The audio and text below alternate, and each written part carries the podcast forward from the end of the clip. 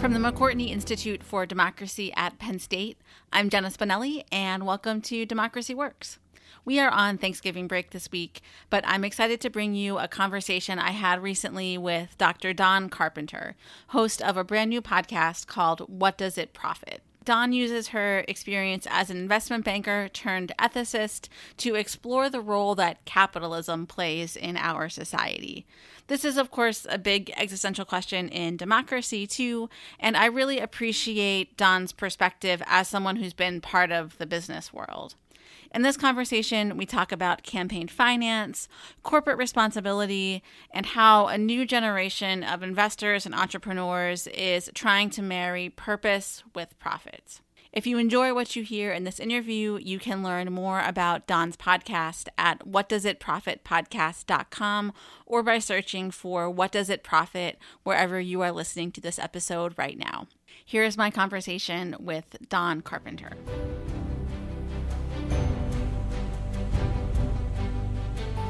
Dawn Carpenter, welcome to Democracy Works. Thank you so much for joining us today. Oh, Jenna, it's my pleasure. It's nice to be on the other side of the microphone. Indeed. Uh, so, your podcast, uh, What Does It Profit, really looks at the role that capitalism plays in our society. Uh, and I, I, know it's something you've been thinking about for a long time and kind of come to through a, a somewhat unique path um, in, in your your business and your educational experience. So before we dive into some of these these higher level questions, can you just tell us a little bit about your background and and how you came to be interested in some of these big picture questions? Well, um, I'm almost not sure where to start. Um, I started out life as the daughter of a bar owner um, and wanting to escape a career in um, the uh, beverage uh, area because I was just you know really lousy at that kind of stuff um, i was the first in my family to go off to college um, and so that kind of set me out on a pace but i thought i'd go into the world as a political journalist um, i saw all the president's men and thought I'd come to Washington and learn how to expose bad politicians. But when I got here, I um, you know realized that my very expensive education um, was going to be hard to pay off on a journalist salary so i went into investment banking thinking that i could tell stories in a different way and so i had a nearly 25 year investment banking career um, providing access to capital for social purpose organizations. And um, that's probably not such a novel thing nowadays, but when I was doing it in the early 90s, um, it was really hard to get traders um, excited about selling long term bonds for organizations that called themselves nonprofit. They assumed nonprofit meant not profitable. Um, and so it was a big sell, but we came in with some really big household names, which uh, got the market very comfortable and uh, and so that began a career uh, doing that work. But I got to a place almost 25 years later where I'm like, what am I doing with my life? And, and I love being a banker. Um, and it wasn't about like escaping a, a terrible career. It was more about, um, you know, is this the purpose that I'm I'm meant to play. And I just had this moment. I'm like, no, it's not it. Well, during the last few years of my banking career, I'd been studying uh, the intersection of theology and business. I'm a quintessential learner. And I'm like, I'm going to go study this at a doctoral level. And so I left it all, went to Georgetown University, got a, a doctorate um, studying this concept called contributive justice theory. And that's what got me going. And in my relationships with the university, I um, became a fellow at a center that studies labor and the working poor. And they gave me some resources and said, do whatever you want. And so we started a podcast, and mm-hmm. here we are it's you know really interesting to, to hear you say that you you had intentions to be a political journalist and and very much kind of wanted to speak truth to power hold people in power accountable and when we think about investment banking that's often i think portrayed in our culture is the exact opposite of that you are the powerful right you are it's the it's the the swamp it's it's all of that and i guess I, I, mean did it did it feel that way when when you were inside of it or or were you kind of cognizant of that that dichotomy between eh, you know people who are in power and those who are seeking to hold those in power accountable for what they're doing? You know, that's a really interesting kind of soul searching kind of question. I mean, I, as I mentioned, I got started in my career in the early 90s, and it was clearly before the Me Too movement, and but there are a lot of Me Too moments in my career. So you know, it's the idea of kind of coming being in a place ostensibly of power because you control financial resources but feeling not in a position of power if that makes any sense um, was kind of a equalizing dynamic but i loved my clients. My clients all had social purposes. They were museums um, trade and professional associations. They were charities uh, i mean the likes of um, you know everyone uh, from you know beginning of the alphabet aarp those types of organizations to um, American Geophysical Union, you know, these are the scientists, um, you know, all people whose purposes um, ostensibly were trying to focus on some type of common good.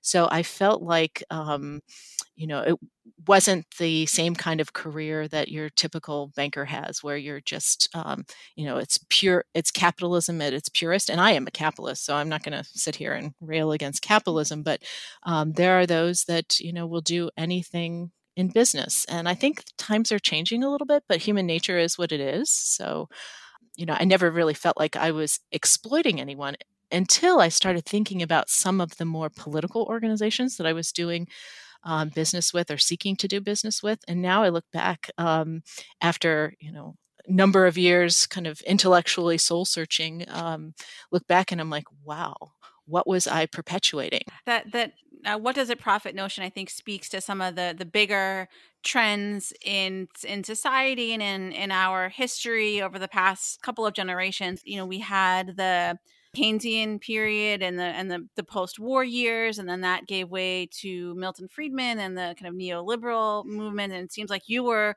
you were working in banking at the, the kind of peak of some of the the neoliberal uh, ideology and you know now I, I, feel like we are sort of at a, a, a, fork in the road or or an inflection point where we're not quite sure what is going to come next. You know we had the the crash in in 2008 and now you know of course with with covid we're we're seeing the, the economy change in in all sorts of ways and you know people are, are thinking about you know what what responsibilities do companies have to society at large what role should the, the government play in all this? And you know i i realize this is this is a really big kind of existential question but eh, um how are you thinking about this this current moment we find ourselves in when it comes to capitalism and and democracy given both your your career experience and also some of the work that you've done through your podcast? I think uh, even in my own personal experience, I've seen this um, very strong neoliberal dynamic um, where you know everything. You need to have a market for everything, and I think that's destructive, um, particularly um, to you know democ- the concept of democracy. Because when you think about what um, democracies are, you know, the you know it's the rule of the people um, you know when you look at a market it's not um, the people ruling it's individuals who have their own um, uh, self-interest that's driving what's going on which is very opposed to this concept of um, uh, equality as as being a, a, first principle or sharing of some type of uh, power structure within um, society. Um, and uh, you know, clearly, I see democracy as you know the people deciding what to value, as opposed to individuals um, kind of fighting it out on their own. So, I, you know, this is a dynamic time. I'm very inspired though, because part of what I do, in addition to doing the podcast, is that every spring I teach a class in a graduate program at Catholic University, and my class is applied financial management. So here I have um, you know a group of you know maybe 40 students every spring who come in so um, energized by this dynamic that you know that they find themselves in this place and time where um, they've got to um, rebel against this um, neoliberalism because they see it as um, not um, sustainable. And um, so i've got this you know captive audience of um, kids that want to change the world. And so that keeps me excited um, because I really don't think that this um, this model of um, you know Milton Friedman. I mean, I think we're all kind of in agreement. I wouldn't say all because there are cl- clearly voices against it, but uh, for the most part, the tide is going um, in such a direction that you, you see the financial roundtable saying, you know, that you know we we recognize that the uh, shareholder primacy model um, is being you know transcended uh, to more of the stakeholder model. And so when you hear voices uh, coming from you know it's like the bastion of uh, the kings of capital um, saying those kinds of things you know that things are changing. And so i'm very inspired by that. I kind of wish it had happened earlier in my career um, but i'm glad to see it's um, it's coming about because it makes me hopeful for you know i've got you know, children of my own. So hopefully, you know, they'll continue to um, to do better and, and more in this area. So I'm I'm bullish um, uh, to use a, a financial metaphor. Sure. Yeah. So when we when you know organizations like the the Business Roundtable talk about a, a, stakeholder focus or you know as, as opposed to, to shareholders and, and that type of dynamic who are they who do they have in mind when they mean stakeholders. I think there's, you know, one maybe cynical way to look at this, you know, only only about half of the the US population has access to the stock market in in some form whether through 401k or or or, or other types of programs. And so if if that is the lens that feels to me to be a little bit narrow and and i'm wondering kind of how what what that that sense is among the, these kind of business leaders more broadly. Well i mean I think that's a good question because it's important to um, imagine what that could mean. But in its purely, um, you know, economic sense, you know, you're, you're, talking about stakeholders being creditors, you know, directors, uh, employees, and then you broaden that out perhaps to uh, governmental um, organizations, whether it's, you know, the um, you know where the company is headquartered or where they do business but also its regulatory environment um, and then you have of course um, shareholders or owners in the company um, suppliers in some cases unions um, and then i would say you know there's this view that um, one of the important stakeholder groups is the communities in which the business draws its resources and so that makes it very broad um, and so some companies, um, you know, I think of you know, the likes of Patagonia as example.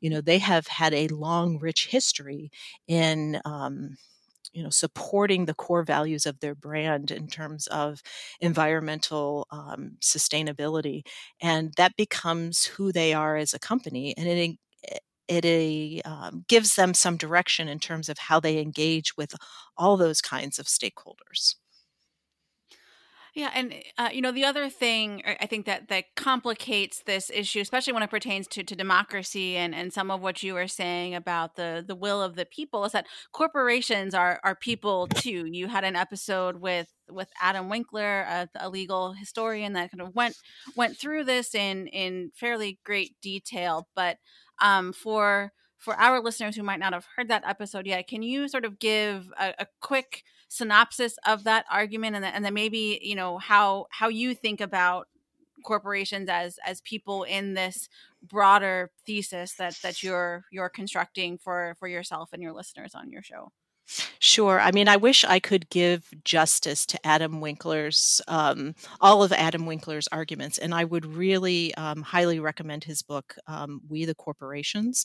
It is, I told Adam in our interview that it's uh, one of my favorite books um, because it, for me, it is. Um, what he does is he um, tells the story of what you know might be called the untold uh, civil rights movement, which is the the way that corporations gained their civil rights. And he takes us back, you know, even to the founding um, narratives of our country. You know, we think of uh, the idea that you know folks came over um, seeking religious freedom and a, a, new kind of paradigm and way of living. But he says, well, wait a minute, rewind. Um, think about um, the uh, commercial side of that story, which happened much earlier. Um, and he talks about um, the Virginia Company and, um, you know, it, and tells that that story. But when you talk about the question of you know are corporations people and and you know that discussion with Adam, um, you know he told this story um, that goes back to gosh the early 1880s, um,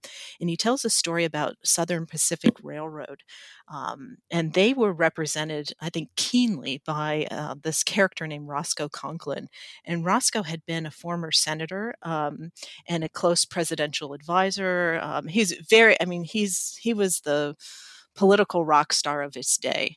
And um, he was um, hired by the Southern Pacific Railroad to make the argument that the 14th Amendment was, um, which gives the um, uh, uh, notation that there, no state shall deprive a person of life, liberty, or property without due process of law or any person. And so this this word person uh, within its jurisdiction, the equal protection of the laws. Well, he was arguing that because he was present at the creation or the writing of the 14th Amendment, that actually there was this debate whether the word person or citizen should be used. And he argued that, oh, no, no, there was a, it was meant to be broad. Um, the concept of um, personhood uh, was more appropriate than uh, citizens to incorporate. Um, you know the idea that uh, businesses could be um, could avail of this protection as well.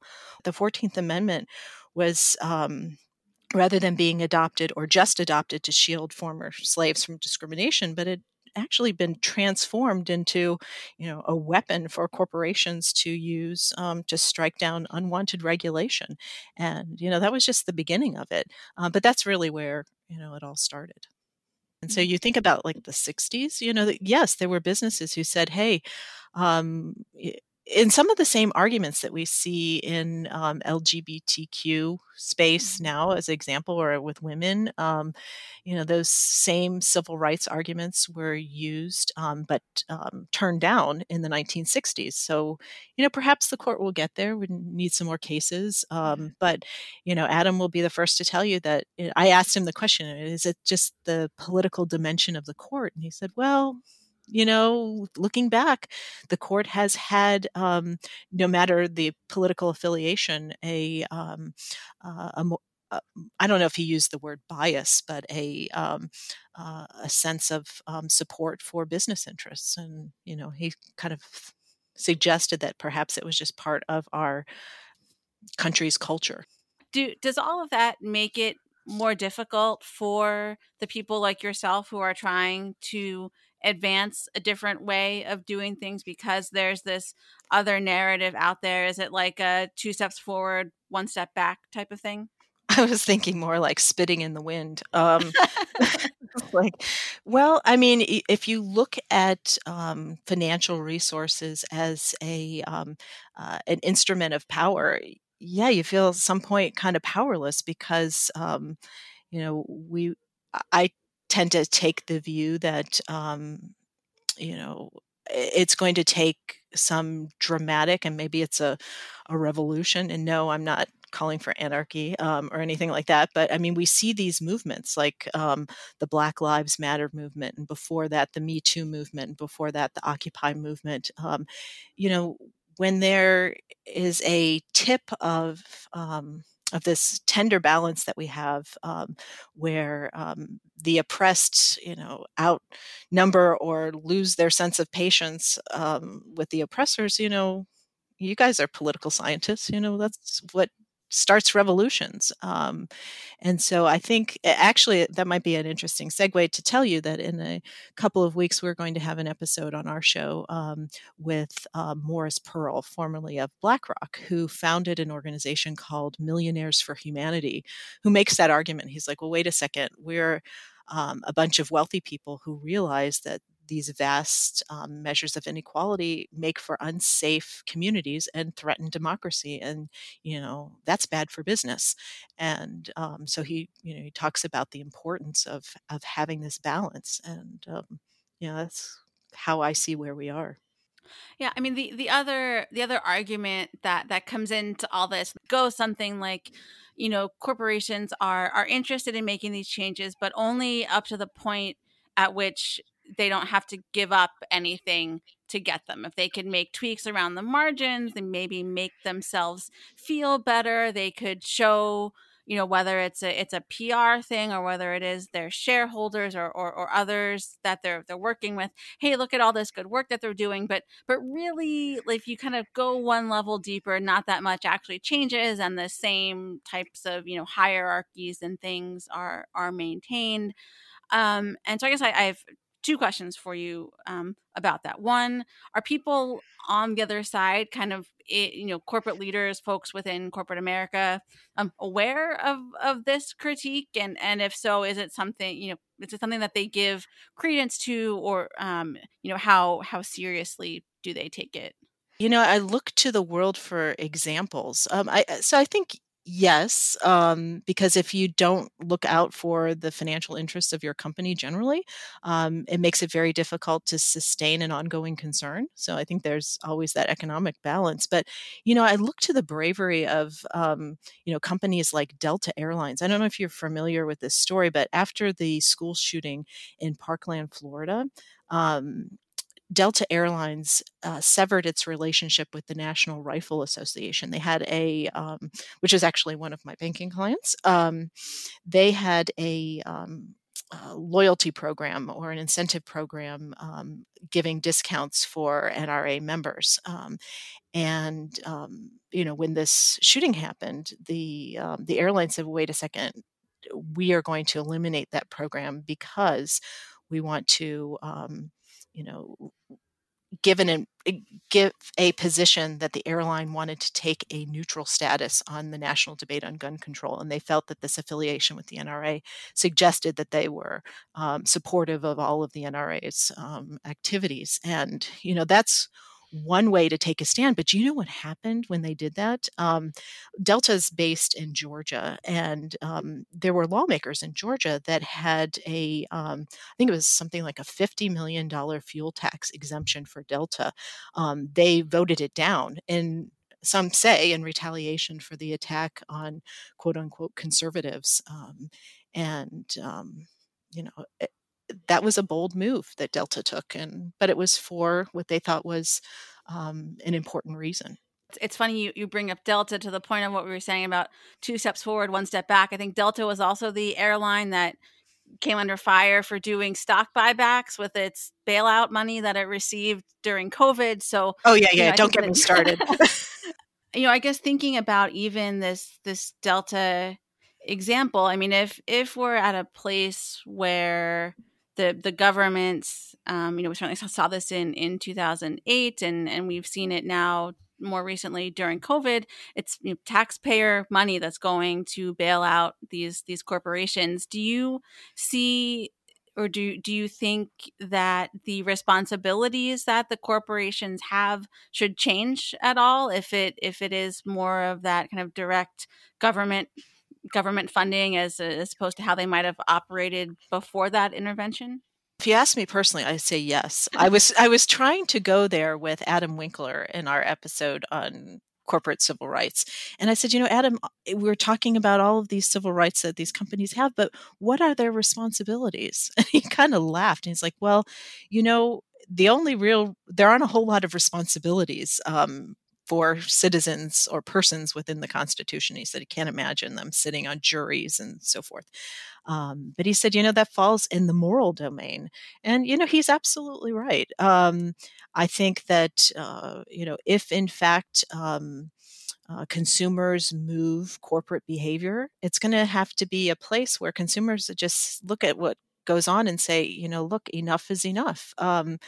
You know you need to have some um, moral responsibility and i see a lot of that pushback coming in the housing area you know the post 2008 crash and so forth saying hey you you bailed out these big insurance companies and these banks but what did you do um, on foreclosure assistance or uh, debt forgiveness or whatever that would have would that would um, take those uh, public benefits that were given to those corporations and share it with a broader um, constituency, you know, more at the, the personal level. So, you know, I'm a, a student of um, contributive justice theory, and I really have a, um, you know a solid belief that not only do we have a um, an obligation to contribute to the development of society, but we also have um, the right to be able to do so. And you think about all of the things that happen in public life that could um, inhibit a person's ability to develop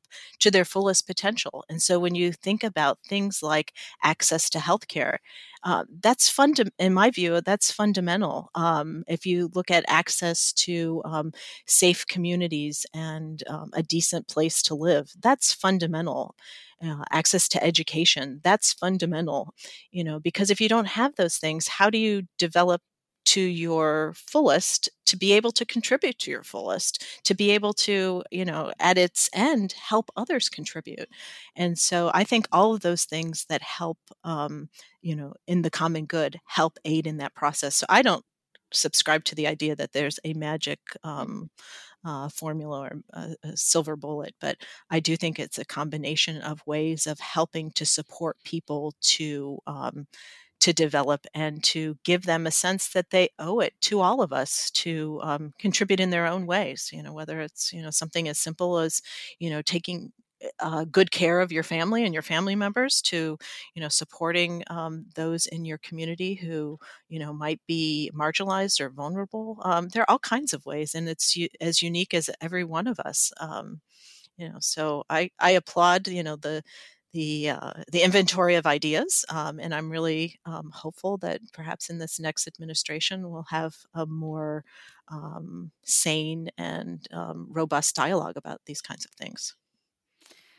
Yeah, and, and, I mean the other thing that we saw in in this election, there, eh, uh, Florida, as as you may know, passed through a ballot initiative a, a fifteen dollar uh, minimum wage um, proposal and I, I, think there's uh, some of the, the, the pundits will say that this speaks to a, a broader economic populism that's that's out there but that you know these these policies that are kind of progressive in in their nature really do have broad public support but the influence of corporations and the the donor class and you know all of these things get in the way of bringing these issues to the attention of of elected officials because of, of dark money and and you know some of these these other factors. Um, do you do you see those dynamics changing at all um, as as we we look to to the future? Or or do you have do you have a sense of of whether you know some of these these arguments about these these policies that really speak more to to the common good to the you know people who are not maybe directly in, involved with with corporations are those messages getting through at all to to people in inside corporate America? What's your sense on these these types of more progressive policy ideas that are out there?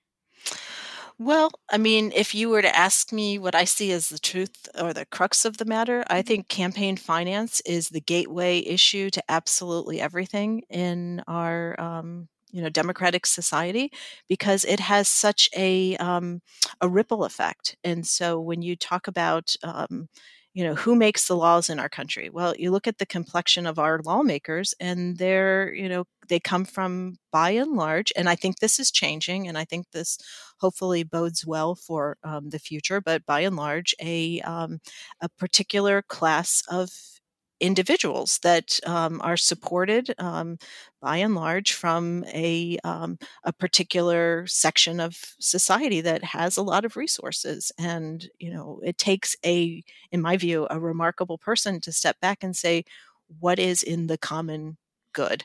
Um, as opposed to what is in the um, my own personal interests. And, you know, quite frankly, at some level, I don't blame politicians because if they're not reelected, they can't do anything.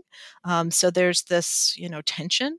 But I think that if we were to look at meaningful ways to address campaign finance, um, things just might have um, an opportunity to change.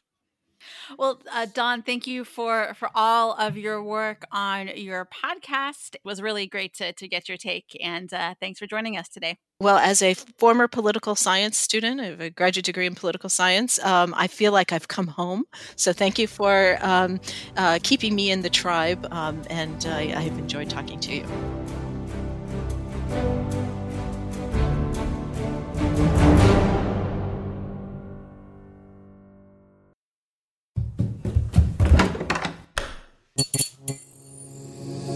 This podcast is part of the Democracy Group